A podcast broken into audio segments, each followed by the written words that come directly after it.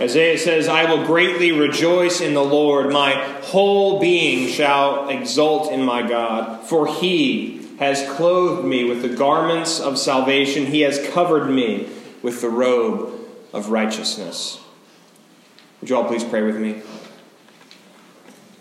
May the words of my mouth and the meditations of all of our hearts be acceptable in thy sight, O Lord, our rock and our Redeemer.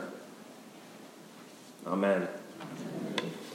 My very first sermon, long time ago, I think I was 16, it was the summer uh, when I was 16 years old. The very first sermon I ever offered was on Paul's description of the body of Christ from 1 Corinthians. Are you familiar with this text? Paul says, uh, the hand can't be the foot because the hand has its own responsibility, the foot has its own responsibility, but all of us working together, we each have a body part to be, and we together can be the body of Christ for the world. That was my text. First sermon. I can't really tell you much about the sermon except for the fact that I can tell you it wasn't very good. First of all, I was 16 I had never really thought about preaching nor given any thought to what preaching was supposed to sound like, or what it was supposed to accomplish.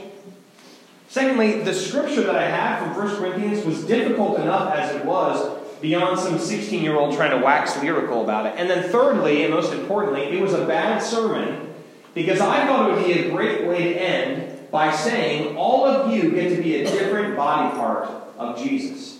Think about Jesus' body. Imagine, if you can, what body part you get to be. Now go forth and be that body part for the world. In my head, that sounded really good. Really good. But what I didn't think about was that as people left church that Sunday, they weren't thinking about it in great theological terms. They were trying really hard to not think of themselves as Jesus' earlobe, or as his clavicle, or as his pinky toe, or heaven forbid, his belly button. That was my very first sermon.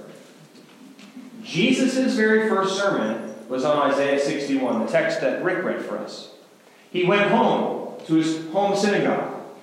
He opened the scroll up and he found these words from Isaiah 61 The Spirit of the Lord is upon me.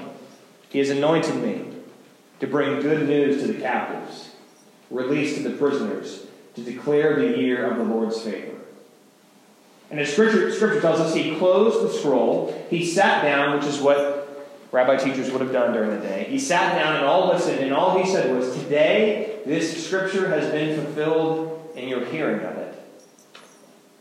And the people were so mad about what he said that scripture tells us they stood up, they grabbed him, they threw him out of the synagogue into the streets, and they drove him to the edge of a cliff so that they might hurl him off and murder him. I get the frustration people can have with preaching. I promise. It really wasn't all that long ago that I was on the other side of the altar like you, listening to people like me. I get it. I get it. But what kind of sermon is worth killing over? Have you ever heard a sermon that made you so angry you wanted to murder the person who said it? I promise, if I'm here long enough, it might happen. But Isaiah, like Jesus, was tasked to speaking to a people who were very divided. During a time where leaders played to the powerful and the privileged, where justice was available to the highest bidder, where inequality reigned supreme. The prophet, Isaiah, he attempted to bring good news to a people who believed that isolation was more important than community, where God's word was so extensive that it frightened the people that heard it, such that they were frustrated, they disapproved, and they became violent. It makes me think how can good news sound so bad? Because it's all well and fine when we hear about what God is going to do for us. But when we think about the scope of God's salvation and we start to imagine all of those other people that God is also going to bless, it becomes a little bit harder to swallow. Isaiah paints this picture of God's work. The oppressed will hear good news. The brokenhearted will be healed. The captives will be set free. The Jubilee year will begin.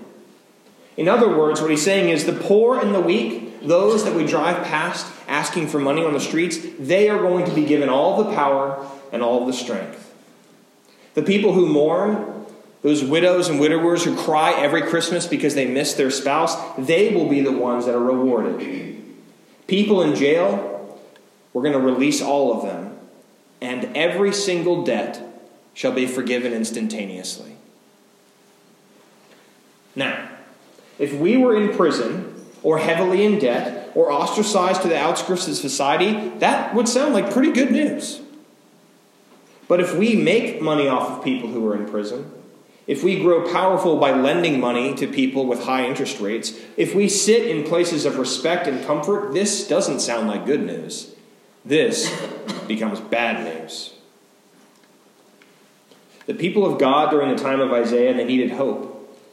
They were oppressed, they were imprisoned, and they were brokenhearted.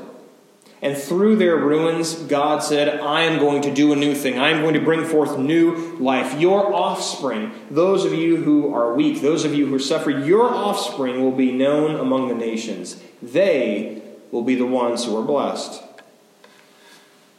As the Nobel Prize winning Bob Dylan puts it, Oh, these times they are a changing. But it's hard for us. It's hard for us to sit with those and to side with those who are oppressed. Because we've got it pretty good. You know, we're able to come here, sit in the warmth of a sanctuary on a Sunday morning. We don't have to worry about ever being persecuted for our faith. And should something terrible happen to us, we know that we have a church that will help support us and see us through to the other side. It's difficult to read Isaiah's words because most of us have grown so comfortable with God's love, we've forgotten that God also hates. God is love, such that anything that goes against love is also against God. This text says that God hates robbery and God hates wrongdoing. God hates it when people take advantage of others. God hates injustice. And that's really problematic when we live in a world that rewards those with a lot of money with the least amount of effort. We reward those who prey on the weak to grow strong, and we reward those who define their own definition of justice. But this is where Isaiah hits home for people like you and me. Because on the surface, it might look like we've got it all together. But even the best among us have hidden struggles underneath the surface. There are things in our lives that we don't want anybody else to know about, things that we try so hard to keep secret, things we would never, ever admit. But Christmas, this season we have, it's kind of all about revealing our deepest, darkest secrets that we've kept locked away, locked away. Because in this room, there are broken relationships. There are ignored addictions. There's denied depression. I hope there's not a raging affair. I hope there's not greed or hatred or fear. But if the statistics are right, they're all present in this room right now. And so, with all of this bad news tucked away from prying eyes, where is the good news? Where is it? Why do we read from this text in Isaiah on the third Sunday of Advent when we light the pink candle, the joy candle? What in the world does this have to do with joy? When Jesus sat down to preach for that first time, he declared that he was the one who would bring God's transformation to the broken world. He said that in him all would be made new. He looked out at that congregation, the congregation that had raised him that congregation with all their hopes and all their expectations about what God would do, and he exceeded them and flipped them upside down. It's one of the challenges we have with Scripture, and in particular when we think, have things like preaching, is wrestling with what and who the Word is for. Is this text from Isaiah meant for the people of his time and his time alone? Are the proclamations limited to this Sunday in Advent, to this kind of church? Who are these words for? I think there's something more than all of that. There's another angle by which we can approach the text. Because I think it might be less about the days of Isaiah. It might be even less about the arrival in the days of Jesus. I think this text, I think it's about the already but not yet of the future. Because God most certainly sent Jesus to inaugurate a new time, a new beginning for God's people. In Christ, the good news entered the world, but the vision of hope hasn't come into fruition, at least not yet. The people receiving Jesus' first sermon, they were uncomfortable with what he had to say. They were so uncomfortable with what he had to say that they wanted to kill him. They couldn't imagine a God who would so subvert and change the priorities of existence. They were so far away from encountering a God who would resurrect his son from beyond the grave. They were, in a lot of ways, kind of like us. They had families to care for, debts to manage, secrets to keep hidden. And to hear this Jesus say that God was going to bless everyone and in particular the people not in the synagogue, it's hard to swallow when you think about all the problems you have. So it seems to me that we have to ask ourselves a question. If this passage, when read by Jesus, angered the people so much that they wanted to kill him, what does it say about our church today? If we were to read this and to take it seriously, to take stock of who we are and what we're doing as a church, do we sound like the passage from Isaiah? Are we doing everything in our power to make that vision a reality? And if not, what then are we willing to do? If you look around the sanctuary here, it's 9, 20. Does this sanctuary at this time, in this place, look like what Isaiah describes? Does the world around us look like this? I would hope you would say no. We still have people who are poor, who are weak, who are marginalized. We still have people who are in prison and have no hope of ever leaving. We have people who will wake up on Christmas morning with no friends and no family to wish them a Merry Christmas. And that's just scratching the surface. That's just talking about our country. The world does not yet look like what Isaiah describes. We are not there yet. My hope is that in looking around on a Sunday morning, in seeing the people who are not here, we all get a sense of how far we still need to go. Because we're not there yet. God has a vision for us. A vision for us here, a vision for Christians everywhere. God dreams about the coming future. That's why we read Scripture in church to hear about how we get to participate in God's dream for the world. Because God desires a community of faith where all are welcomed. And I promise you, all means all.